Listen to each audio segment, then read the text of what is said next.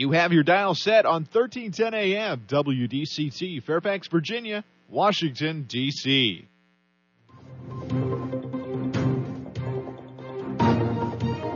워싱턴과 미국, 그리고 세계의 흐름을 짚어보는 라디오 워싱턴의 시사 토크쇼. 워싱턴 전망대.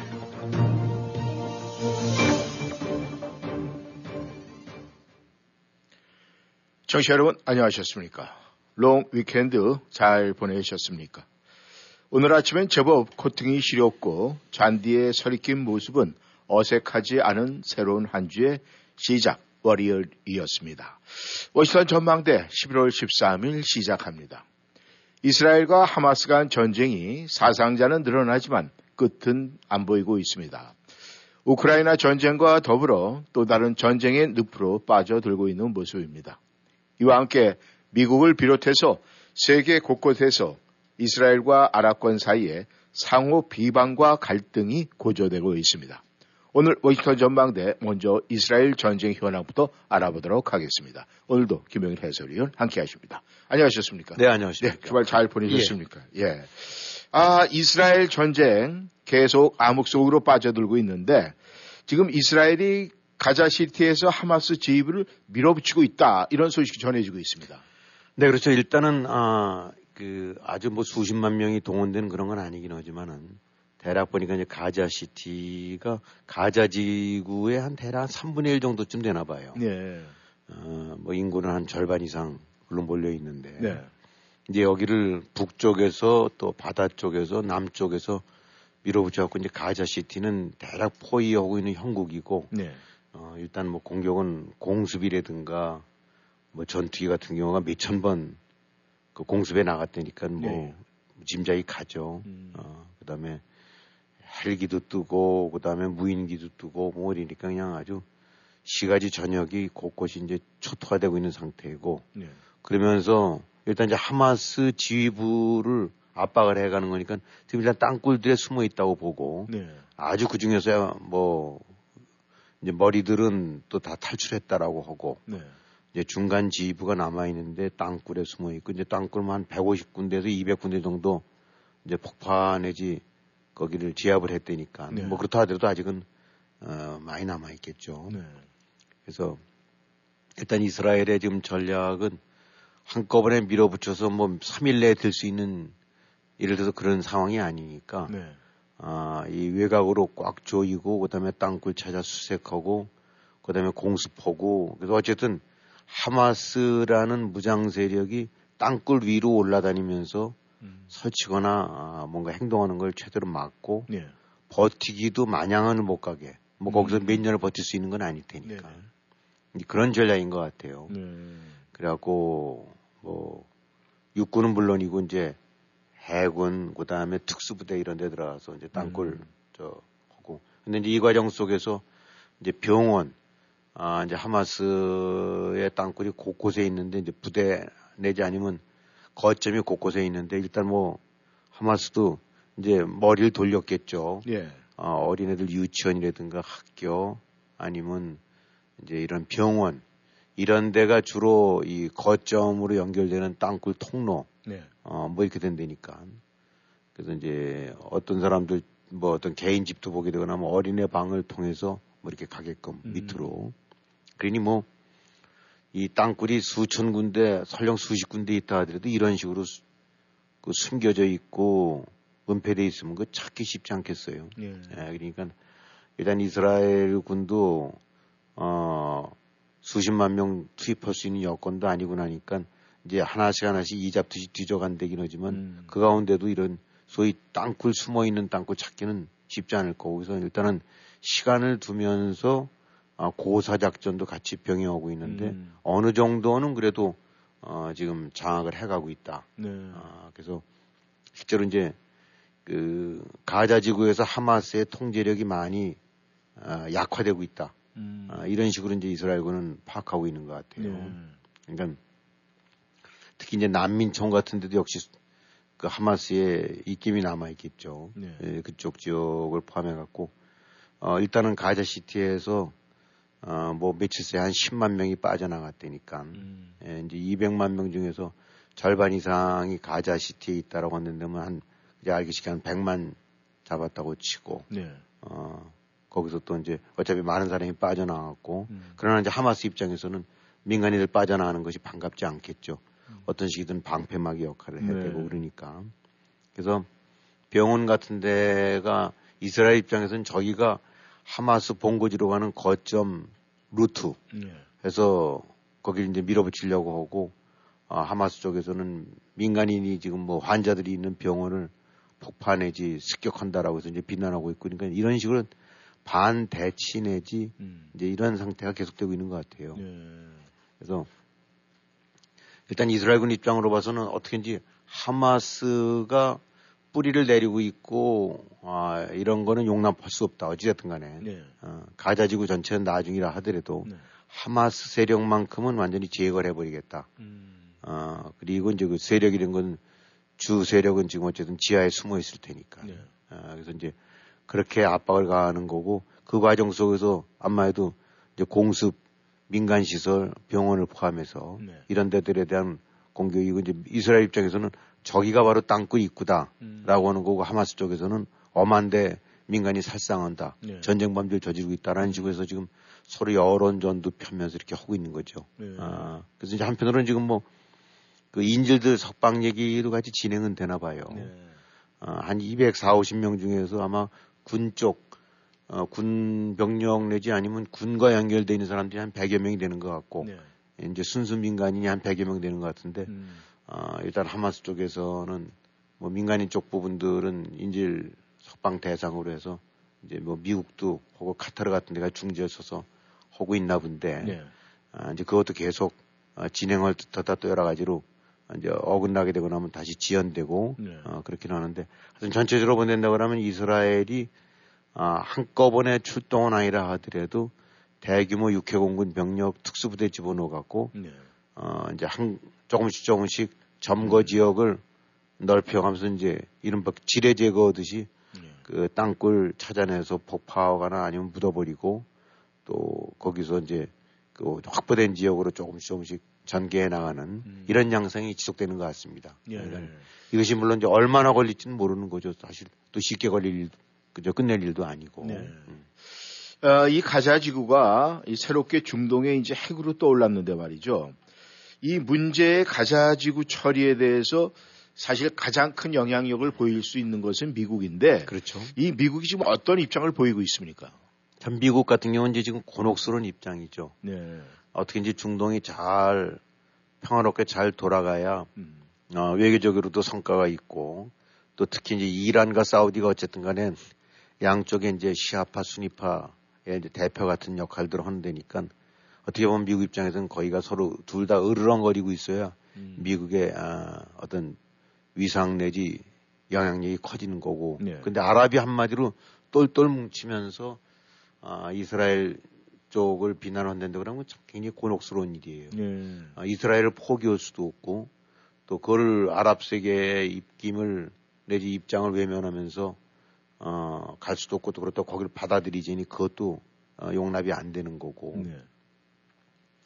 근데 이제 이 가자 지구 같은 경우는 뭐 대략 한 40, 길이가 한 40km, 10km 폭 정도니까 이제 이 정도쯤 되는데 200 몇만 명이 살고 있다는 건데 음. 이건 참 아, 미국 입장으로도 처리가 곤혹스러운 거죠. 그래서 네. 지금 나타나고 있는 거로 봐갖고는 이스라엘은 일단 아, 완전히 아, 이거를 이제 점령할 수도 있지만 점령하고 난 다음 문제인데 네. 아, 이제까지 해서 이제 다시 아, 후퇴돼서 도로 이제 저 거기서 이제 저 군을 빼고 어, 이제 일종의 그 자치지구식으로 남기는데 이번에 음. 이제 봐서 하마스 같은 식의 무장 세력의 거점이 또 다시 아, 이 되풀이되는 건 용납할 수가 없다. 네. 그래서 지금 이스라엘 쪽에서는 이스라엘도 이제 또 뭐 그 강경파가 있을 거고 온건파가 있을 거 아닙니까? 예. 어, 그러니까 이스라엘 강경파들 쪽에서는 이 기회에 아예 여기 정착점 같은 거를 도갖고 음. 아, 그러니까 이제 이스라엘 사람들을 글로 내보내서 정착촌 개발하게 하고, 네. 어, 그 사실상 완전히 점령 통치를 하자. 이런 식의 얘기도 있는 것 같고, 네. 아, 그러나 이제 미국 입장에서는 그렇게 됐다가는 어, 그야말로 이제 이건 걷잡을 수 없이 갈등이 지속이 되고 음. 또, 어, 이 앞으로도 아랍권 입장에서는 용납이 안 되는 이제 이런 일이다. 음. 이런 식의 이제 그 남들 가이드라인은 것 같은 것이 일단 이스라엘 쪽에서 가자 지구를 완전히 재점령해갖고 스테이션을 하는 거, 네. 주둔하는 거는 그건 안 되겠다. 음. 그 다음에 이제 이, 이런 과정 속에서 같이 연결돼 갖고 이스라엘 입장에서 이제 가자 지구에 있는 팔레스타인 사람들 이렇게 빼내고 또 내보내고 싶을 거 아닙니까? 네. 어, 그래서 막 나오고 있는 저기 이집트 쪽에 어디다 난민촌을 만들어갖고 음. 대거 거기서 수용을 하자라고 음. 하는데 이제 미국 입장에서는 그런 식의 강제 이주 그것도 안 되겠다. 음. 음. 그러니까 이거는 물론 이스라엘과 입, 입장이 다른 거죠. 이스라엘 같은 경우에는 다 쫓아내고 거기에 뭐 정착촌이든 뭐든 해서 하고 싶겠죠. 음. 어, 근데 이제 그것도 안 된다. 네. 그 다음에 그렇다고 해서 이제 이 하마스 같은 식의 무장 세력이 계속 남아갖고 거기를 또 다른 테러의 소굴 같은 내지 그 이런 것도 그것도 용납은 안 된다. 그러니까 이제 그건 선은 긋는 거죠. 예. 그러니까 최소한도 이스라엘과 같이 마찬가지로 하마스가 또 다시 기생해서 뿌리를 내는 것만큼은 그거는 용납이 안 된다. 음. 어떤 식이든 뿌리를 뽑자 예. 하는데 거기에 살고 있는 민간인들을 모조리 쫓아내서 어, 이스라엘의 어, 영토식으로 완전히 저 만드는 거는 그건 곤란하다. 네. 아, 이제 이런 정도쯤이 음. 아, 미국이 갖고 있는 건데 이거는 지금 네타냐후를 수반으로 한 이제 이스라엘 입장과는 계속 그 서로 엇갈리는 것 같아요. 네. 그러니까 이스라엘은 어떻게든지 악의 자기들 입장으로 봐서 이제 악의 씨라고 할 수 있는 네. 그 하마스 내지 이런 거를 아주 아예 지도부를 축출하고 음. 이게 거점 온상이라고 할 수 있는 여기에 대거 팔레스타인들도 밀어내고 음. 그 자리에 이제 이스라엘 사람들을 좀 집어넣고 해서 그 이 정책청 같은 걸 개발해 갖고 사실상 아 이제 준 통치 같은 이런 시스템으로 갖고 가고자 하는 것이 어, 어떻게 보면 이스라엘의 이제 이제 자국 입장에서 어, 보는 그런 주- 그런 이제 의사고 네. 그러나 이제 전체적으로 중동이 아, 아랍권의 입김도 봐야 되고 균형도 맞춰야 되고 이렇게 하기 위해서는 이스라엘이 무모하게 밀어붙이고 점령하고 또 사람도 쫓아내고 아, 이런 거는 안 되겠다. 예. 그래서 이제 그 정도 선에서 절충을 이제 해보자라고 하는 건데 그것이 계속 부딪히고 있는 것 같아요. 예. 그러니까 이것이 이제 앞으로 어디까지 갈지 모르긴 하지만은 에, 어쨌든 어, 지금 바이든 정부와 네타냐후 정부 사이에서는 분명히 그런 간극이 있는 것 같고 음. 이 과정 속에서 뭐 좀 미국은 더 부담스러운 것이 뭐 이란이라든가 사우디 같은 데가 최소한 이스라엘 비판이라든가 비난에 관해서 이제 공동 모델 취하고 시작하고 이렇게 나오게 되는 더더욱 부담스럽죠. 음. 어떻게든 아랍도 온건 아랍을 끌어안고 네. 이스라엘도 다치지 않고 잘 마무리면서 가야 되는 것이 미국 입장인데 네. 아, 이것이 곳곳에서 불거러지게 되고 나면 예. 어쨌든 아, 지금 그런 측면에서는 아, 지금 이스라엘 같은 경우는 괜히 클리어하게 주권 수호 그 다음에 안보 수호라고 나가고 있지만 미국 입장으로 봐서는 걸치고 있는 것이 한두 군데가 아니니까 참 어정쩡하게 짝이었고 굉장히 그 난처한 입장에 지금 처해 네. 있는 것 같습니다.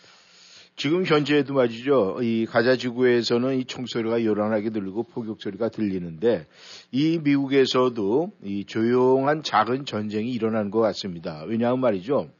이 이스라엘과 이 하마스 전쟁으로 해서 미국 내에서도 여론이 지금 두 쪽으로 갈라져 가지고 있어서 여러 가지 지금 문제점이 제기가 되고 있는데 이 문제는 지금 어떻게 파악을 하십니까? 근데 그런 문제가 이제 그 전에 처음에 이제 초기에 그 저 하버드 같은 데서 학생들이 네네. 이제 팔레스타인 쪽 내지 이걸 우호적으로 보면서 이제 이스라엘의 그 지상군 투입 같은 경우에 이제 비난을 하는 네. 이제 이런 입장을 냈다가 여러 가지 이제 후폭풍을 맞았더랬죠. 예. 근데 뭐 사실 이제 미국 내에는 아 이미 이제 이스라엘이 소수이긴 하지만 엄청나게 유대인계들이 막강한 영향력을 행사하고 있는 거는 이미 다 주지의 사실이고 네. 그러니까 이제 어, 어디든 아, 이스라엘에 대한 그 우호 내지 지지 세력은 아주 뿌리 깊은 상당히 막강하게 자리 잡고 있다고 봐야 되는데 네. 또 한편에 여기서도 미국 내에서도 아랍계 사람들 많이 있지 않습니까? 예. 아랍계 사람들이야말로 이제 보게 된다고 하면 본능적으로 뭐 역시 이제 팔레스타인 쪽에 그 마음이 끌릴 수밖에 없을 음. 거고 그러니까 이런 것들이 아, 미국 내에서 일차적으로 이제 대학 같은데 뭐 하버드 대외에도 콜롬비아 대 뭐 이런 데도 이제 그런 식의 동문 간에 네. 학교 당국과 학생들 간에 음. 심지어는 이제 졸업생 간에 네. 거기도 이제 아랍계 출신이 있고 이스라엘계 출신들도 있을 텐데 서로 관점이 다를 거 아니겠어요. 네. 이제 그런 것들이 아, 이 곳곳에서 불거져 나오고 기업들에 대해서도 이제 두 가지 시각이 있는 거고 한쪽에서는 아, 아랍계 소비자들 같은 경우는 어떤 식이든 대기업 같은 데가 친이스라엘 쪽으로 기우는 형색을 보이게 된다고 하면 반발을 하고 네. 불매 운동을 벌일 수도 있는 거고. 음. 그러니까 지금 아, 뭐 어느 나라든지 이 국민들이 이제 자유롭게 자기 입장을 어, 자기 관점에서 얘기할 수 있지만 이제 미국 같은 경우는 어, 이 사실은 이스라엘의 가장 강력한 후견인과 음. 다름없는 입장이고 특수한 관계가 있고 네. 동시에 또 아랍국들과도 어, 그 관계 내지 이런 이 관여를 안 할 수가 없는 입장이다 보니까 네. 근데 이런 것이 미국 조야에서도 드러나고 학계에서도 드러나고 음. 어, 이 곳곳에서 이제 이런 갈등이 나타나는 거죠. 네. 어, 그 전에 나인오는 같은 경우 났었을 때 사실은 이제 아랍계 사람들이 굉장히 그 긴장을 해갖고 네. 아, 뭐 사실 이 일반인들 입장으로 봐서는 자꾸 어딘가 되돌아보게 되는 거 아닙니까? 그렇죠. 그때 뭐 음. 테러했다면 음. 그때 이제 아랍계 하다 보니까 비행기 탈 때도 이렇게 멀리서 보게 되면 솔직히 혹시 이것도 이 비행기도 잘못되는 게 아닌가. 음. 그것이 사람들 심리에 자리 잡고 있는데 네. 이제 이렇게 사활이 걸린 문제다 보니까 이렇게 되는 거죠. 나라가 막 분열이 되고 네. 이거와 관해서 어, 이제 갈등 양상이 나타나고 아랍계 지지하게 되고 나면은 또 기업 쪽에서 취직 안 시킨다는 얘기도 나오고 그러니까 이게, 이게 어느 선이 적정선인지는 모르긴 하겠지만은 중요한 건 미국이 이제 다민종, 아, 다인종, 어, 다민족이 뭉친 저 이렇게 합쳐진 나라다 보니까 예. 아, 이제 그런 부수적으로 정계는 물론이고 아, 일반 여론들 사이에서도 갈등이 깊어지는 것 같아요. 네. 우리 한인들 입장으로 봐서는 약간 조금 뭐 이렇게 시- 피부에 안 와닿을 수도 있겠죠. 네. 이스라엘이라는 데랑 또 중동이라는 데가 뭐 이렇게 조금 멀게 느껴지니까. 음. 그러나 미국 입장으로 봐서는 아시안계와 마찬가지로 중동계가 있고 또 이스라엘계가 있고 다 어떻게 보면 그냥 한 주민인데 한 주민들이 완전히 패가 갈라지고 이런 식이고 음. 어, 이것이 규모라든가 영향력 측면에서 아시안계와는 또 비교할 수 정도로 크니까 네. 아, 이런 것들이 이제 국내 정치적인 요인, 국제 정치적인 요인까지 겹쳐갖고 하여튼 미국은 이래저래 아, 이렇게 갈 수도 없고 저렇게 여전히 저놈들이 툭툭 불그러져 나오고 네. 볼멘 소리 나오고 음. 내부적으로는 학생들까지 해갖고 아, 여기도 가서 의회 와서 목소리 높이고 저쪽도 핏대, 핏대 올리고 예. 이참 큰 나라하고 어, 큰 역할을 한 거라서 뭐 불가피한다고 음. 불가피하다고 느껴지긴 하긴 하겠지만은 네. 하여튼 미국도 그런 측면에서 완전히 반쪽이 났다고 봐야 되겠죠. 네. 이, 이 사람의 목숨에 이 뭐 사망이 했다, 이 목숨을 잃었는데 우리가 그런 소식을 듣고서 기뻐할 수는 없죠. 사실 사람의 목숨, 생명이 갈라졌는데 그런데도 불구하고 이 우크라이나에서 이 소련군 장교들을 사살했다는 기쁜 소식이 좀 들리긴 들립니다만은 지금 이 우크라이나 상황이 지금 어떤 식으로 지금 치닫고 있습니까? 어, 이 참, 이, 뭐, 지금들 보니까 이제, 아, 우크라이나군이 물론 계속 동부전선, 남부전선에서, 어, 그 남들은 이제 싸움은 하고 있나 본데, 네. 어쨌든 간에 소식도 뜸하고 더군다나 거꾸로 들려오는 거 보게 되고 나면 이제 러시아 쪽에서 네. 어, 치고 나오는 거라든가, 음. 뭐 이제 키우까지, 어, 공격하고 뭐 이런 게 나온다니까, 네. 이제 기가 살아버린 것 같아요, 러시아 음. 쪽이. 푸틴 입장으로 봐서는 절호의 찬스일 수가 있고, 네. 그야말로 그냥 그, 이 국면을 전환시키게 되는 음. 이제 그런 이스라엘 전쟁이. 그래서 지금 참 안타까운 생각이 드는데, 아, 특히 이제 러시아 쪽에 보게 되고 나면 지금 이제 겨울 다가오고 그러니까 네. 또 다시 이제 그 에너지 인프라 쪽, 음. 뭐 발전소가 될 수도 있고, 아, 어쨌든 이제 전기 내지 석탄 이런 거와 연관해 갖고 음. 에너지를 생산해내는 쪽을 또 때리는 것 같아요. 네. 그러니까 이제 고통스럽게 당해봐라 그 얘기죠. 예, 지금 종합적으로 많이 소식도 안 나오긴 하지만은 아, 이 우크라이나는 크게 공격 반격에 이제 어떤 실마리를 못 잡고 있는 것 같고 음. 그 다음에 거꾸로 러시아는 조금 더 되살아나는 것 같고 네. 어, 이 전반적으로도 여론이나 이런 부분 쪽에서도 어, 이제 자꾸 뭐 오랫동안 지원하다 보면 뭐 어느 나라든 필요 하지 않겠어요. 네. 그러니까 EU, 이제 유럽 연합 같은 데서도 아, 뭐 말론 계속 지원한다라고는 하지만 음. 그것이 초기에 뭐냐처럼 열기도 좀 식고 음. 또 피로도도 높아지고 아, 이런 것들이 계속 그 중첩돼 가는 것 같아요. 네. 그러니까 에, 물론 이제 여러 가지 뭐 F-16이라든가 뭐 이런 이제 전투기라든가 이런 부분들이 제때 공급 안 된 점도 있긴 하지만은 네. 에, 따지 결국은 이 러시아가 뭐 그야말로 싸워도 준치라고 음.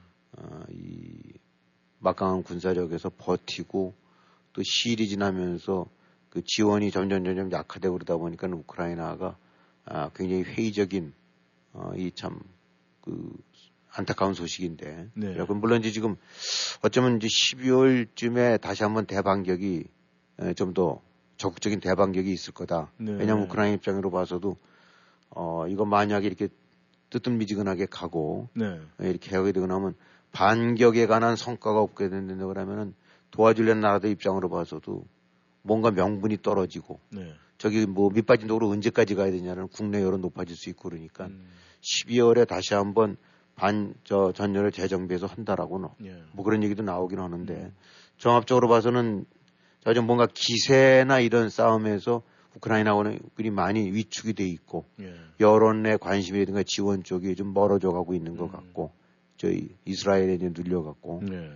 어 그 다음에 이 거꾸로 이제 이 러시아 같은 경우는 그동안에 지지 분명 지리 멸렬했다가 그다음에 전열을 정비해서 이제 방어에 급급하다가 네. 공세적 방어로 나오고 있는 것 같고 음. 뭐 이런 식의 양상이니까 전체로 참 마음이 무거운 상황입니다. 예.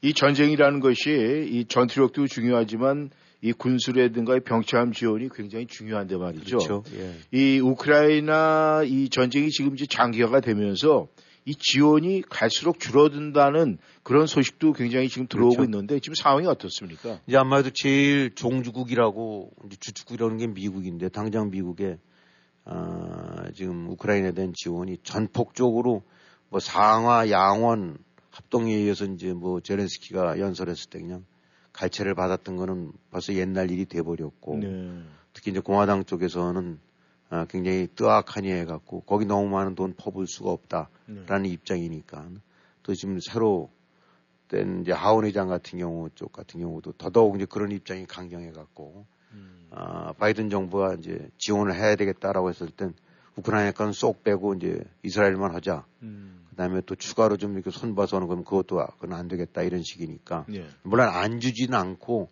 아, 완전히 외면은 안 하겠지만은 네. 예, 이제 과거와는 좀 분위기가 많이 달라진 거죠. 음. 근데 여기 와서 이제 이거 관련해서도 보게 된다고 하면 푸틴 같은 경우나 이런 데 입장에서는 이거 뭐 트럼프가 잘하면 당선될 여지도 있는 것 같고 네. 어 그러니까 되살아나는 중에는 미국의 입김 내지 관점이 어딘가 이제 그전 같지 않다는 데서 오는 자신감 네. 이제 그에 반해서는 아 이제 우크라이나 쪽은 점점 좀 힘이 빠지는 상황이 되겠죠. 음. 그래서 뭐 제렌스키가 어, 계속 이제 읍소 비슷한 애원의 이제 이런 메시지를 계속 보내고 있다는데 네. 아, 뭐 유럽 쪽에 아, 동맹들이 이제 뭐 나토를 비롯해서 많은 서방 국가들이 우크라이나 지원한다지만은 다 합쳐봐야 미국 지원이 안 되니까 음. 미국 한 몫을 못 하는 거고 네. 그러니까 나라는 많긴 하지만은 뭐 돈 액수라든가 무기의 양과 질 기타 이런 실질적인 측면으로 봐서는 미국이 이제 멈칫해지면서 어 이게 약해지고 나면은 우크라이나로 봐서는 정말 큰일이라고 할 수밖에 없죠. 네. 아, 제일 이제 힘든 게 만약에 정권 교체가 일어나서 이제 트럼프 정부가 들어선다고 그러면 지금 공언했던 대로 아, 우크라이나에 대한 거는 많이 달라질 것 같으니까. 음. 그렇게 되고 나면 사실 우크라이나는 정말 시간이 없다고 봐야 되겠죠. 네. 아, 길어봐야 뭐 내년 정권이 어떻게 될지 모르긴 하지만은 아, 그야말로 어떻게 보면 미국 가장 아, 주축국인 미국의 아, 정권의 향배에 따라서 운명이 달라질 수도 있으니까 음. 아, 지금 우크라이나 입장에 서서 본다는데 그러면은 아, 이 어쨌든 내년 선거 이전에 뭔가 확고한 그, 그 전기를 마련해서 해놓지 않게 되고 나면 네. 까딱하다는 완전히 이제 오리알이 될 수가 있다. 음. 어, 뭐 그다음에 유럽 쪽에서 이렇게 헌된다고 지원하는 거 보게 되고 나면 이제 유럽 나라 여러 나라들이 뭐 합쳐갖고 포탄 한 100만 발, 100만 발 정도 지원한다고 그랬는데 네. 그게 아마 작년 지난 3월에 약속한 건가 봐요. 네. 근데 지금 벌써 10, 11월이니까 8개월 지났는데도 네. 어, 이 지원한 것이 한 30만 발이 안 된다고 그러고 그거 갖고 이제 지금 또 아웅다웅들 어뭐 한다니까 음. 이게 참 보게 되고 나면은 지금 러시아가 뭐 북한한테 뭐 몇십만 발씩 이제 이제 들여다가 이제 저 지금 다시 포격을 늘리고 있다는데 네. 그러니까 이제 이 우리가 느끼듯이 이 서양 시스템 아, 또 유럽 시스템 이런 것들 보게 되고 나면 어, 좋게는 합리적이고 그런 것 같긴 하지만 느려 터지지 않습니까? 그렇죠. 거기다 네. 또한 나라도 아니고 30몇 개, 40몇 개가 나라하고 또 음. 앉아서 나라마다 다 이해관계가 다르니까 네. 야 포탄을 주되 우리 유럽에서 생산한 거 자체적으로 주- 주자. 음. 아, 그건 안 된다. 그냥 그 뭐 주는 것도 나중이고 그 어, 느 제품으로 주는 거냐고 싸움 들더라고 그러다 보니까 음. 이 사실 여기 또 쳐다보고 있는 것이 빨리 이게 목을 쭉 누르고 쳐다보고 있는 것이 우크라이나고 그러다 보니까 네. 이참 그런데다 이제 제일 중요한 거는 뭐 미국이죠. 네. 아, EU에서 준다고 해봐야 몇백억 달러가 안 되는 건데 그건 음. 뭐 이미 미국 혼자가 아, 이미 더, 더 감당을 훨씬 더 많이 할 정도니까 음. 어쨌든 아, 그나마 이제 그런 유럽도 어, 그나마 준다고 했던 유럽 저 국들도 보게 되고 나면 지지부진하고 독일 같은 경우는 특히 뺀질거려 갖고 네. 아 무슨 전차 준다고 그랬다가 빼고 뭐 준다고 그랬다가 빼고 아 혹시 이제 전차 준다고 말을 해놓고 나서 그거 수리하고 뭐 저 보강하고 그러면 2년 걸린다라고 그러고 음. 아 그다음에 이제 프랑스 살살 뒤로 빼고 네. 아무래도 뭐 또 이딴 거래도 있고 그래야 되니까 음. 외형적으로는 열심히 잘해서 지원하자라고 하면서도 다 계산 속들이 다르고 상황들이 다르다 보니까 네. 이 한마디로 지금 우크라이나 같은 경우에는 아이 참 난감하기 짝이 없는 네. 내부적으로 대반격의 확고한 실적은 못 내고 미국을 포함해서 지원 세력들 같은 경우는 자꾸 뜨악해지고 음. 외면은 돼서 점점 이제 텔레비도 안 나오고 그래도 뭐니 뭐니 해야 모금이라도 좀 더 될 텐데 그렇죠. 전부 이스라엘 음. 쪽으로 저 가 있고 근데 푸틴은 다시 그 기승으로 저 기세가 올라가고 있는 거 그러다 보니까 사면초가 시도되는 것 같아요. 네. 아, 이게 앞으로 이제 또 어떻게 될지는 항상 모르긴 하지만은 네. 종합적으로 봤었을 때 아, 지금 우크라이나가 여러 가지로 어, 가장 어려운 겨울을 맞고 있지 않나. 음. 아, 그래서 어, 어쨌든 중동 쪽에서 그야말로 이제 우크라이나 생각한다면 빨리 마무리돼 갖고 네. 그나마 안정을 되찾아서 그 포커스를 다시 좀 맞춰갖고 지원 강화가 되고 네. 또 이런 식의 그 물심양면 뭔가 뒤따라야 될 것 같은데 음. 지금 돌아가는 거로 봐서는 둘 다 어떻게 될지 음. 어, 이스라엘 쪽 부분도 헤즈볼라 뭐 나타나고 이란도 계속 관여되고 그러게 되면 미국 전면전으로 갈 수도 없고 뺄 수도 없고 네. 거기도 또 하나의 늪이 돼 갖고 음. 과거 어, 이 베트남 전쟁이 하나의 미국의 늪이 됐듯이 네. 지금 양쪽에 중동의 우크라의 우크라이나의 늪이 만들어지고 있는 게 아닌가 하는 그런 음. 생각이 들어요. 참 전체로는 참 답답하고 안타까운 생각입니다. 예. 아무튼 이 미국의 바이든 정부 입장에서는 이 말년에 이 내년 대선을 앞두고 말년에 여러 가지로 머리가 참 많이 아플 것 그럴 같습니다. 것 같아요. 네, 청취자 여러분께서는 워싱턴 전망대 함께하고 계십니다. 전하는 말씀 듣고 다시 돌아오겠습니다. 어, 오셨네. 경동나비엔 모델 마동석입니다. 요즘 잠들기 힘들죠? 숙면, 기술을 쓰세요. 깊이가 다른 숙면 온도를 만드는 나비엔 숙면 매트. 온수와 카본. 제어 기술이 숙면 온도를 딱 맞춰주니까. 자, 이제 숙면의 밤으로. 경동나비엔 버지니아 H마트 페어팩스 센터빌점, 웰빙모어 애난데일 센터빌점, 메릴랜드 H마트 힐링마을 엘리코시티점, 베세토 카톤스빌점에서 구입 가능합니다. 영어 많이 늘었네. 응, 사실 나 콜롬비아 칼리지에서 영어 수업 들은 지 좀 됐어. 콜롬비아 칼리지에서는 영어 수업뿐 아니라 체계공과, 요리과, 컴퓨터과 등 7개 학위 과정이 있고 특히 영어를 비롯한 모든 과정은 소득에 따라 연방 학자금이 100%까지 무상으로 제공돼. 우리 친언니는 체계공학과 졸업하고 연봉 높은 체계공사로 일해. 그래? 혹시 유학생들이 편입도 가능해? 물론이지. 703-206-0508로 전화해봐. 703-206-0508. 당장 전화해야지. 너 너무 예뻐졌다. 성형했니? 페어팩스 기우미 치과에서 치아 교정했잖아. 치아 교정만 했는데도 너무 예뻐졌는데? 버지니아 유일한 master provider인 기우미 치과에서 하는 Fast Brace. 몰라? 치아 교정을 단 3, 4개월 만에 교정하는 획기적인 교정 기법이래. 지금 선착순 30명에 한해서 20% 디스카운트도 하고 있어. 그래? 그럼 우리 아이들도 빨리 데려가야겠네. 신경치료 등 일반 치료도 30년 경력의 기우미 치과라면 믿고 맡기실 수 있습니다. 703-273-2545, 273-2545. 억울한 교통사고 당하셨습니까? 음주운전 심각한 교통위반 티켓을 받으셨습니까? 32년간 교통사고를 전문으로 처리해온 마우리와스 변호사가 풍부한 경험 바탕으로 여러 번 문제를 해결해드립니다. 한인사회의 명성 높은 마우리 와츠 변호사에게 믿고 맡기십시오. 최선을 다해 책임지고 도와드리겠습니다. 무료 상담이 필요한 분들께서는 계속해서 필요한 만큼 성심성의껏 상담해 드립니다. 703-256-8797, 703-256-8797. 반갑습니다. 메디케어 상담과 가입을 무료로 도와드리는 김남수입니다.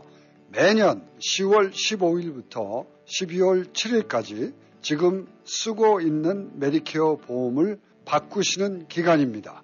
703-256-0300, 703-256-0300. 1959년생들의 메디케어 보험 상담은 김남수와 함께 자격증 가진 에이전트에게 문의하세요. 703-256-0300, 703-256-0300.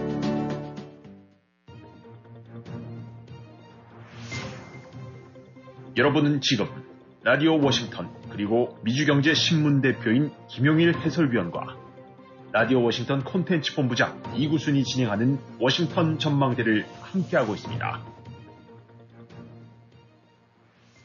전하는 말씀 듣고 다시 돌아왔습니다. 청취자 여러분께서는 워싱턴 전망대 생방송으로 함께하고 있습니다. 이 한국에서의 미국의 영향력은 뭐 굉장히 큰 걸로 나타나고 있는데 이 미국에서 어, 내년 대선에 이 바이든 대통령과 이 트럼프 이 나이 이 연령의 문제로 꽤나 시끄러운데 말이죠. 이 한국이 미국의 영향력에 있어서 그런지 한국 정치판에서도 요즘에 이 나이 문제가 굉장히 큰 이슈가 되고 있어요. 어떻게 그렇죠. 보십니까? 근데 이제 미국에서의 나이는 뭐 그것도 기분 좋은 얘기는 아닙니다만 이제 어쨌든 그 나이 들면 좀, 좀 그렇다라고 하는 것이 이제 네. 고령에 따른 어떤 판단력, 네. 건강, 이상, 음. 대통령이 뭐 어딘가 건강이 좀 안 좋고 그다음에 혹시라도 정신이 오락가락하게 되면 큰일이니까요. 네. 아, 이제 그런 측면인데 한국은 이제 조금 좀 그 결이 다르다고 봐야 되겠죠. 네. 아, 이게 이제 소위 선 뚝뚝 두부 못 자르듯이 무슨 선을 그어넣어 갖고 이제 하는 건데 네. 지금 이제 제일 그 이슈가 되고 있는 것이 어쨌든 여당 쪽에서 네. 아, 이제 혁신위원회인가 이렇게 해갖고 아, 뭔가 이 개혁을 한다 그러면서 이제 뭐 45세 미만 음. 어, 뭐 이런 식으로 하고 다선 중진들 네. 뭐 네다섯 번 이제 국회의원 한 사람들 한 지역구에서 그건 안 된다. 음. 거기 이제 새로운 물갈이를 하자. 뭐 네. 이렇게 하고 있다는데 이 개혁 내지 뭐 뭔가 이른바 친윤해서 이제 대통령 측근 쪽 뭐 이렇게 해요. 이제 그거는 좀 배저자라고 하는데 그 자체가 또 뭐 하나의 물갈이가 되고 분위기를 바꿀 수 있는 여지가 있다고 생각할 수도 있긴 하지만 네.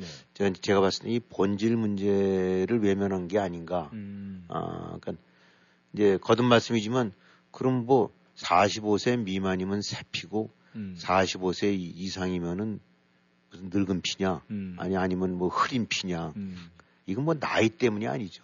음. 예, 우리가 봐갖고 그 뭐 거듭 얘기긴 하지만 민주화 뭐 어떻게 되고 나면서 이렇게 하여튼 그 나이 어린 네. 젊은 그 사기꾼들 음. 젊 젊지만 폭삭 썩어버린 게 얼마나 문재인 정권 때 봤으면 많았습니까? 음. 어, 그러니까 이 나이가 중요한 게 아닌 게 만약에 이런 식으로 된다 그러면 좀 뭐 적절한 비교가 될지 모르긴 하겠습니다만 아, 예를 들어서 45세 이상은 재혼 금지. 음. 그다음 50세쯤 되고 나면은 어, 뭐 그건 절대로 세 번 뭐 결혼하면 안 된다라고 뭐 헌대든가. 네. 예, 예. 그다음에 음. 뭐 50, 40세 이상 되고 나면은 낙태 금지. 음. 이게 사실 따져본다면 말이 안 되는 얘기 아니에요. 그렇죠. 네. 그럼 미국 정치 하면서 미국 정치 문제점도 많이 있긴 하겠지만 뭐 여기는 하원 의원 같은 경우가 임기가 2년이기 때문에 좀 더 자주 됐었지만 우리 이렇게 보게 되거나 어떤 사람은 세 번, 네 번도 있지만 열 번, 열다섯 번, 스무 번 예. 당선된 사람들 많지 않습니까? 예. 뭐 하원 예. 의장하고 이런 사람들을 보게 되고 나면은 자기 지역구에서 아주 그 어떻게 보면 썩었다고 할 수도 있는데 예. 아, 중요한 거는 열 번이든 열다섯 번이든 지역 구민들이 택하면 즉 결혼 열번할 수 있는 거예요. 이게 뭐 좋다는 얘기가 아니라. 음. 아, 이 그 다음에 나이 들어서도 결혼 뭐 50, 60 들어서도 열 번 할 수 있는 건데 예. 그걸 갖고 만약에 막는다면 게 얼마나 웃기는 일처럼 음. 어, 이게 정치의 개혁의 본질은 이 다섯 번 오고 세 번 오고 뭐 50세, 60세, 70세가 해서가 문제가 아니라 예. 그 당선된 국회의원이 어, 제대로 된 헌법 독립기관으로서 역할을 할 수 있는 구조 속에서 만들어진 국회의원이냐 아니냐가 중요하지. 그렇죠. 예. 여기서 지금 이제 45세 이상은 그렇다. 친윤. 음. 뭐 맨날 이제 친윤이 문제라고 얘기는 합니다만 예. 아, 친윤 능력 있고 저거 해서 될 만하면 돼야 되는 거예요, 그거는. 예. 그러니까 친윤도 등장하고 프라이머리에 등장하고 78세도 등장하고 23세도 등장하고 해서 지역 구민들이 봤더니 아 여기 국민의힘 여당 후보로 봐서는 23세짜리가 제일 나을 것 같다. 뽑으면 되는 거고. 네. 아 봤더니 78세지만 제일 나벤다 하면 되는 거지. 네. 그걸 앉아서 공천권 심사한 사람들이 여기까지는 안 돼. 45세까지는 안 돼. 여성 35% 가야 돼. 음. 이거 자체가 관점이 이 국회의원 후보를 뽑고 그 국회의원 본선에 나갈 사람을 음. 뽑는 거는 국민들이 뽑아야지 유권자들이 뽑아야지 예. 여전히 이거는 당에서 혹은 대표가 혹은 총재가 뽑겠다는 이 사고방식 그러니까 본질 자체가 완전히 다른 거예요. 음. 그거를 바꿔야 개혁이지 이렇게 해서 나이 45세 이상 안 된다고 하는 것이 개혁이 아니다. 예. 친윤의 폐해는 문제가 있지만 친윤은 안 된다는 것도 폐, 그것도 문제다. 음. 어디에서 그냥 네 번 다섯 번 해서 그것이 네 번 다섯 번이 문제가 아니라 네 번 다섯 번 해가면서 끊임없이 예. 그 이권을 이용해서 권력에 아 이 저거 해갖고 이 사당화되는데 하나의 충실한 그 홍위병 노릇을 하는 그 사람이 문제지 네 번 당선됐다가 문제가 아니다. 음. 그러니까 이제 이게 자꾸 그래서 한국 정치의 본질인데 뭘 개혁을 하라고 그러면은 본질을 개혁할 생각을 안 하고 쇼업 쪽으로만 그저 간다. 음. 뭐 30세 미만 이렇게 했는데 그러면 전부 국회의원 20대로 바꾸면 되겠네요. 음. 아 그럼 기- 아 그, 그렇게 된다는데 그러면 대학 총장도 10대로 하고 음. 극단적으로 한다는데 그러면 18살 이상 때부터 해서 이 대학 총장 20세 미만 아, 뭐 교수들 어, 여성 무조건 45%.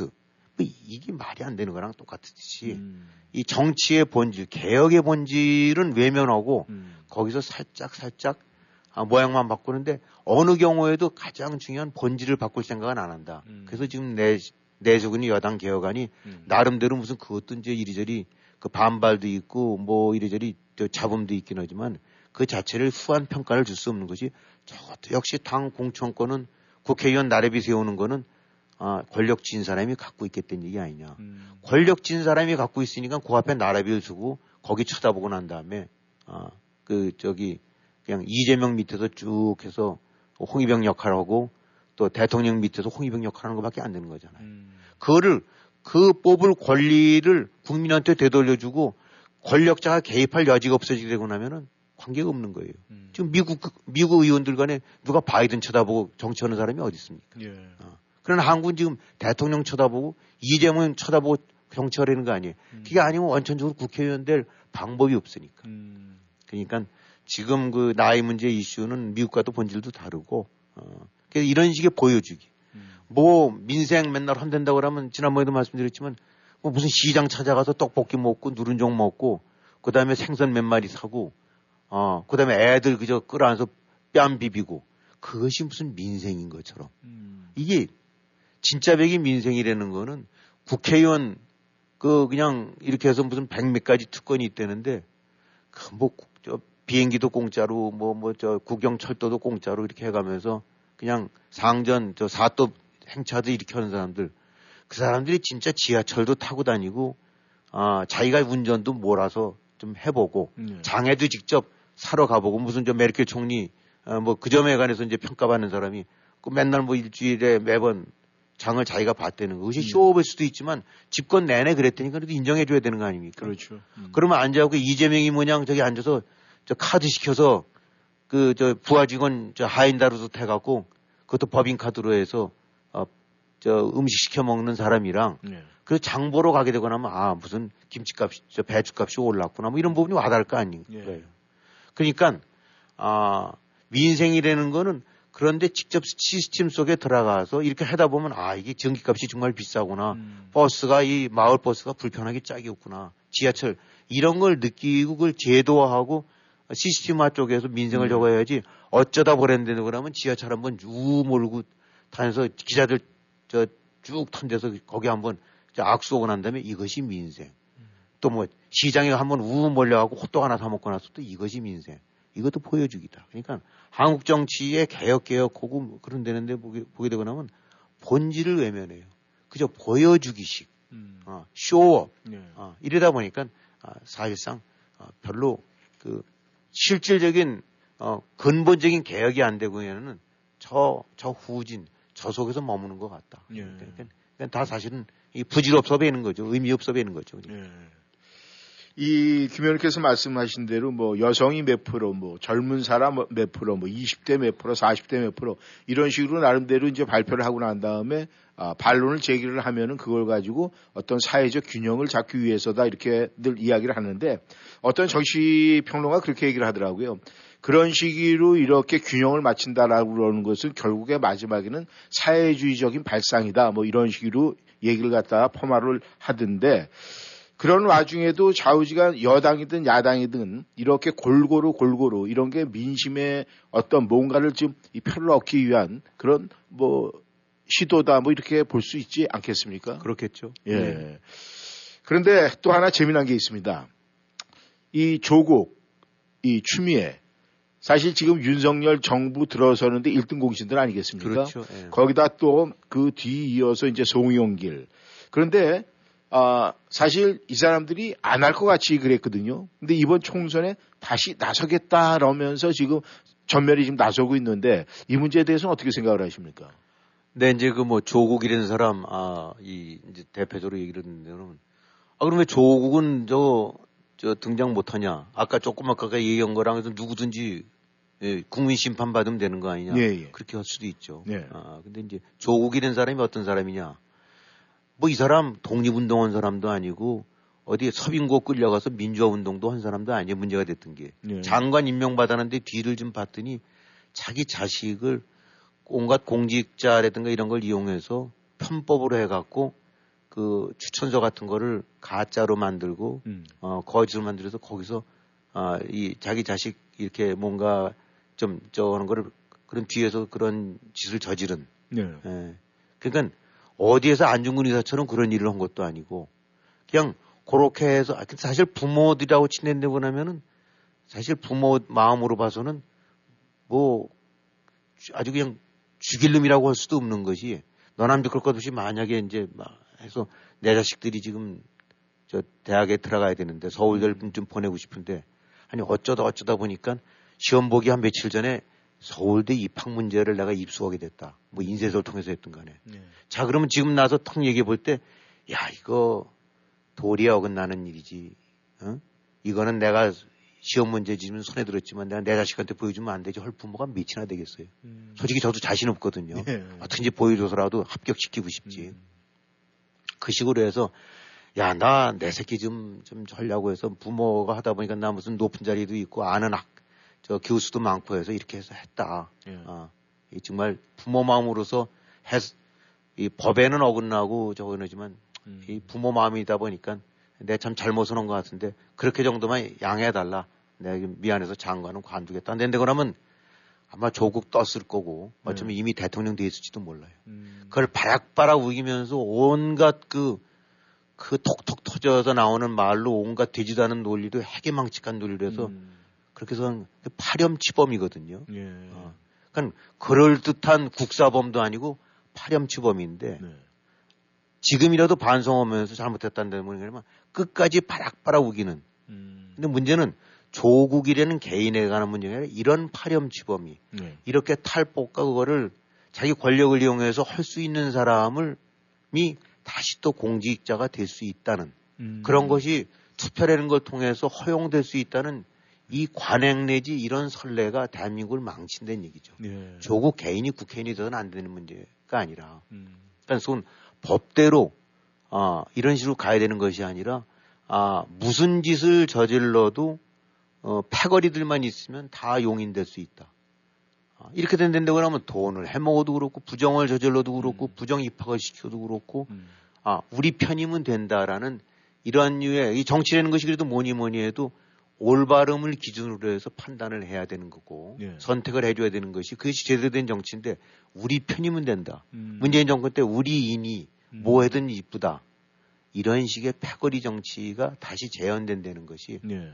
아, 그것이 허용된다는 것이 음. 아, 그런 거를 어, 용인해 주는 건 그런 측면으로 봐서는 그렇게 되면 이미 유권자가 아니고 예. 판단과 이성도 없는 이런 이제 그런 들깨 때물이나 다름없는 거죠. 예. 어, 유권자라는 건 뭡니까? 그래도 어, 옳, 옳은 건 옳은 거고 그런 건 그리 아니다. 암만 우리 편이라 하더라도 아니 우리 편이라기보단 내가 동조하는 쪽 어, 정치 노선을 가는 사람이라 하더라도 그러니까 윤석열 지지하는 사람 같은 경우 아 좋아. 근데 한동훈이가 만약에 그렇게 했다. 한다 그러면 윤석열 쪽 지지하는데 한동훈이는 뭘 해도 좋다. 마약을 먹어도 좋고 애를 내서 하- 서울대를 살짝 뒷문으로 보내도 좋고 그거 용납 안 될 거 아닙니까? 그렇죠. 어. 그렇게 해놓고 난 다음에 또 해서 그러면 아, 나 한동훈이는 이쁘니까 무조건 찍을 거야. 이거 하게 된다고 하면 그 그대로 놔둬서는 안 될 거와 마찬가지로 네. 그런 측면에서 조국이 그런 측면에서는 등장해서는 안 되고 음. 그런 사람이 선택돼서는 안 되는데 명백하게 하나의 정치 세력화해 갖고 또 다시 뜬다. 음. 아, 뭐 딸까지 뜬다 이렇게 한다는 것 자체가 이렇게 보게 되고 나면 저게 무슨 유권자고 제대로 된 국민이냐. 음. 누가 그저 안에 미국 뭐 어떤 사람이 했듯이 그냥 덜깨 때물이 아니냐. 음. 눈 가려져 갖고 아무런 판단과 저것도 없이 없는 그냥 물이 아니냐 물이 들깨 물이 네. 이런 얘기 안 나올 수가 없는 거죠. 네. 그런 측면에서 조국 같은 사람이 아이 이 다시 등장하고 또 다시 공직자로 될 수 있다는 거는 대한민국 정치의 후진성이 아니라 야만성 정도까지 퇴락한 네. 그러니까 뭐 후진이 아니라 타락하고 음. 아, 이 뭔가 이 비전이 없는 한국 정치판을 그대로 보여주는 거니까 지켜봐야 되죠. 예. 조국을 뽑아준다는데 그러면 그런 나라에 뭘 더 기대하겠어요. 음. 그런 유권자들 그런 국민한테 뭘 기대하겠어요. 예. 그렇다면 이 조국은 그렇다고 치고 이 추미애는 어떻게 보십니까? 아니 뭐 취미의 개개인에 관한 건 무슨 사감이 있겠어요. 예. 어, 그러나 어쨌든 간에 아들과 연관된 부분들도 있고 예. 그러니까 크든 즉든 간에 정치인이 되기 위해서는 어, 그 나름대로 공직자에 서기 위해서는 아, 페어하고 네. 그런 점이 흠결이 없이 해야 되는데 그렇지 않은 구석들 음. 아, 정치의 권력 에 이렇게 해서 가야 될 길을 그래도 명색이 판사 출신인데 네. 아, 이런 길을 갔던 사람들이 오로지 자기 패거리 된 이름만으로 해서 다시 등장할 수 있다고는 그 자체가 네. 역시 문제라는 거죠. 그 사람들 100번 국회의원 될 수도 있긴 하지만은 네. 그럼 잘못을 잘못을 범하지 말라는 것이나 잘못할 수 있는 거예요. 음. 아, 추미애도 자기 아들 군대에 넣으면 어떻게 좋은데 빼주고 싶고 편한데 보내고 그것도 부모 마음 아닙니까? 예. 그러면 그런 점이 드러나게 되면 아, 그건 잘못한 거다. 음. 그래서는 안 되겠다라고 해야 되는데 내 자식은 아 이렇게 해서 챙기고 특권을 줘도 되고 남은 안 된다. 음. 그 이제 소위 내로남불 이런 얘기인데 예. 내로남불을 할 수 있는 사람들이면 아 그냥 자기 번 돈으로 해서 배불리 먹고 사는 건 아무 말도 안 하는데 공직자로 나서서 타의 모범이 되는 것처럼 해서는 안 된다는 네. 거죠. 예, 뭐 정치판 분위기 참 뭐 여러 가지로 뭐 까도 계속 양파처럼 나올 것 같은데 말이죠. 아, 지금 이 한국이 이 북한 같은 경우에는 지금 우크라이나 전쟁을 통해서 러시아에 이 포탄을 갖다 뭐 수출을 하고 뭐 보내주고 이래서 나름대로 이제 국, 이 총체적으로 전체적으로 봤을 땐이 국제적인 그뭐 평가가 좀 높아지고 있는 가운데 지금 이 한국에서는 아, 지금 이 우크라이나 전쟁이라든가 여러 가지 문제 봤을 때 안보에 대해서는 이 뭔가 좀 현찮다 이런 소리 좀 들리고 있어요. 그렇죠. 그 이런 문제, 이 한국 안보 또 이 중동 그 다음에 우크라이나 전쟁 이를 통해서 이 우리 한국 사태 또 한국에서 이 모든 국민들이 알고 있어야 될 이런 여러 가지 문제가 있을 것 같은데 지금 정치권에서는 전혀 이야기가 없거든요. 그런 것 같죠. 예. 예, 이런 문제 어떻게 보십니까? 오로지 뭐 맨날 이재명, 김건희 그거로 나를 시작해서 끝내는 나라니까. 네. 그래도 잘 돌아가는 거 돈 벌고 그런 거 보면 참 신기해. 한국 사람이 참 대단한데 예. 그야말로 정말 정치만 빼놓고는 다 대단한데 어떻게 제일 핵심인 정치가 저 모양인지 그런데 지금 어쨌든 우크라이나 전쟁이든 지금 이스라엘 전쟁 보게 되고 나면 다 먼 나라 같아 보긴 하죠. 그나마 하- 미국은 이- 이리저리 관여했으니까 이제 골치라도 썩이는데 예. 어떻게 보면 한국은 야 그거 뭐 중동이건 무슨 우크라이나건 뭐먼 나라 얘긴데라고 하는데 사실 여기서 주는 메시지가 크죠. 지금 우크라이나 아 이제 오리알 신세로 점점 점점 변화돼 변해가는 것 같은데 예. 어차피 그 나라가 제대로 가려면 스스로 자기를 지킬 만한 국방을 어, 이잘 저 수행해 나갈 만한 역량 감당해 나갈 수 있는 힘이 있느냐인데 예. 그 없게 되다 보니까 우크라이나 보게 되고 나니까 족골 나는 거 아닙니까? 예. 그냥 얻어맞고 음. 아, 우크라이나 나라가 완전히 풍지박산이 되면서도 제대로 한번 러시아 때리지도 못하고 음. 그저 이리저리 남한테 손 벌려갖고 읍소해가면서 겨우 버티고 있고 그것도 좀 이제 점점 점점 끊어지고 나니까 눈치 보면서 그냥 가서 이제 매달리고 있는 형국인데 예. 이 스스로 지킬 힘이 없으면 아쉽게 안타깝게도 우크라이나 형국밖에 안 된다. 예. 그래도 이스라엘 같은 경우 보게 되고 나면 야, 야무지게 아, 이리저리 비난도 받긴 하지만 스스로 지킬 만한 감당은 되니까 음. 저 함부로 일단 그, 그 그냥 그냥 주변에 둘러싸이는 아랍국들이 음. 이란, 이라크, 시리아, 뭐 요단 이런 식에서 하나같이 적대적인 국가들이 그래도 그걸 어, 물어뜯듯이 하면서도 가지 못하는 이유는 핵도 있고 네. 고슴도치 모양 음. 야무지기 짝이 없으니까 했다가는 자기네도 당하니까 네. 이런 데 보게 되고 나면 내 스스로 혼자 지켜낼 그런 역량 갖추지 못하게 되고 나면 항상 우크라이나 짝 날 수가 있다. 네. 그걸 한국민들, 한국 사람, 한국 사회는 지금 알고 있는가? 예. 그걸 실감하고 있는가? 좋은 예인데 네. 그러나 보게 되고 나면은 아, 지금 딴짓거리들 하고 있는 것 같고 음. 그다음에 아, 안보나 동 이런 것들은 사실 혼자는 어렵죠. 음. 아, 혼자 지킬 수 있는 나라는 어떻게 보면 미국이나 혹은 러시아나 중국 정도쯤 되면 모를까. 예.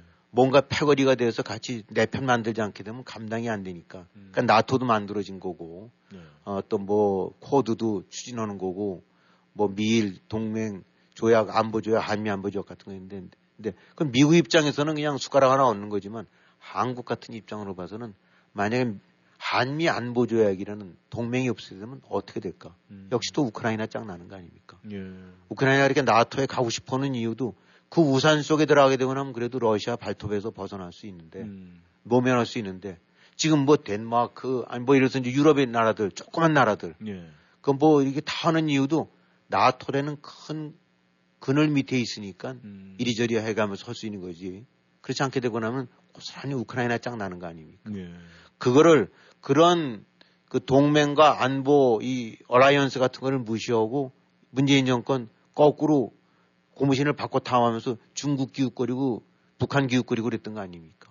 어, 그게 이제 지도자라고 앉아갖고. 그러니까 어, 혼자 안 되고 나면 그럴 역량이 없게 되고 나면 일본도 일본만한 나라도 혼자 할 자신이 없으니까 미국이랑 바짝 달라붙어 갖고 같이 가는 거 아닙니까? 그러니까 거시적으로 눈을 떠갖고 동맹을 확보하고 우군을 확보하고 그 속에서 가치 민주 이런 거를 확, 확대해 나가는 이런 식으로 가야 되는 건데 그 소홀히 했다가는 하시라도 어, 오리알 될 어, 신세 면할 수가 없다. 왜냐하면 한국 둘러싸고 있는 거는 러시아, 중국, 북한 하나같이 지금 전 세계에서 가장 악질적이고 막강한 적대 세력들 아닙니까? 그렇죠. 아, 지금 뭐 이스라엘 둘러싸여 있다긴 하지만은 우크라이나에 있다지만 그래도 우크라이나는 양쪽에 왼쪽으로 보게 되고 나면 그래도 유럽 동맹국들인데 한국 같은 경우에는 그런 측면으로 봐서는 심리적인 적국과 다름없는 것이 한, 한일 사이고 음. 돌아봐야 친구가 없는 나라가 한국이에요. 그야말로 외톨이나 다름없는 데인데 지금들 그걸 보게 되고 나면은 안보인지 뭔지 북한 핵인지 뭔지 러시아인지 뭔지 중국인지 뭔지 전부 해해해서 풀어져 갖고 예. 이렇게 되어 있는 것 같고 그다음에 어, 딱 전쟁 났을 때 이스라엘 같은 데 보게 되고 나면 어쨌든 간에 전 세계에서 모여드는 거 아닙니까? 국민들이 그렇고 예. 어, 지키겠다. 음. 또 미국도 안 된다고 그러면 자원하는 사람들이 늘어나고. 근데 어쨌든 러시아하고 나니까 100만 명 빠져나갔다는 거 아닙니까? 예. 우크라이나도 그렇진 않겠지만 상당수 빠져나갔을 거고. 음. 어, 뭔가 위기 한계 상황에 부딪히게 되고 나면 다시 합쳐지는 나라 국민이 있고 빠져나가는 나라 국민이 있는데 좀 솔직히 말해서 한국은 어떤가? 아, 만약 위기 상황이 있었을 때 이스라엘과 같은 모습을 보여줄 건가 아니면 러시아 같은 모습이 나타날 건가 지금 장담 못 하는 거거든요. 예. 어. 근데 그렇게 하려면은 뭔가 뭉치고를 내려면 그럴 이유가 있어야 되는 거죠. 내 지켜야 될 나라가 의미가 있고 네. 가치가 있었을 때 사람이 오는 거지. 음. 아니 문재인 이재명처럼 해서 벌게져 갖고 이렇게 하는 거. 저 솔직히 누구든지 저 이재명 국가를 위해서 나 손들고 지켜야 되겠다는 사람이 모르죠. 이제 패거리들은 그런 게였을지 모르긴 하지만 누가 그럴 마음이 들겠느냐. 음. 아, 그러니까 제대로 된 민주국가, 제대로 된 자유, 아, 제대로 된 가치를 지켜나가지 않게 되고 나면은 그 입장으로, 국민 입장으로 봐서는 내가 왜 이런 나라, 이런 국민들 위해서 내 목숨을 희생하겠냐는 얘기 나올 수가 있는 거예요. 음. 이스라엘 같은 경우는 입장이 다른 거죠. 어떻게든지 이번에 못 지키게 되면 우리나라 또 다시 아, 우리 조상처럼 떠돈다라고 되고 나니까 악착같이들 아, 거꾸로 전쟁터로 달려와서 음. 저기 지키려고 하는 건데 예. 그럴 가치를 못 주는 나라라고 했는데 그럼 얘기 달라지는데 지금 한국은 자체 방위력이 있느냐? 아 무슨 뭐 신 갖가지 미사에 현무한다긴 하지만 핵이랜다 앞에서는 그는 그야말로 소총에 불과되는 걸 에브리바디가 다 알고 예. 그런 측면에서는 북한에게 절대 열세 어, 밀린다는 거 알고 중국도 말할 것도 없고 러시아도 말할 것도 없고 동맹 지금 여전히 절반은 적과 아군 구별 못하는 벌게진 나라들이 사람들이 앉아 있고 정치 지도자 역시 이건지 뭔지 못 가리는 지도자들 여기에 앉아서 지금 진영 다툼만 벌이고 있고 자 이러니 이 다음 하야권은 대만 아니면 한반도라는데 한국민들 지금 제정신 차리고 있는가 아, 그걸 묻고 싶어요. 예. 제대로 보고 있는가. 예. 네. 교원님 수고하셨습니다. 네, 청취자 여러분 한마디만 하겠습니다. 한국 정신 차려. 네, 청취자 여러분 오늘 함께 해 주셔서 감사합니다. 안녕히 계십시오.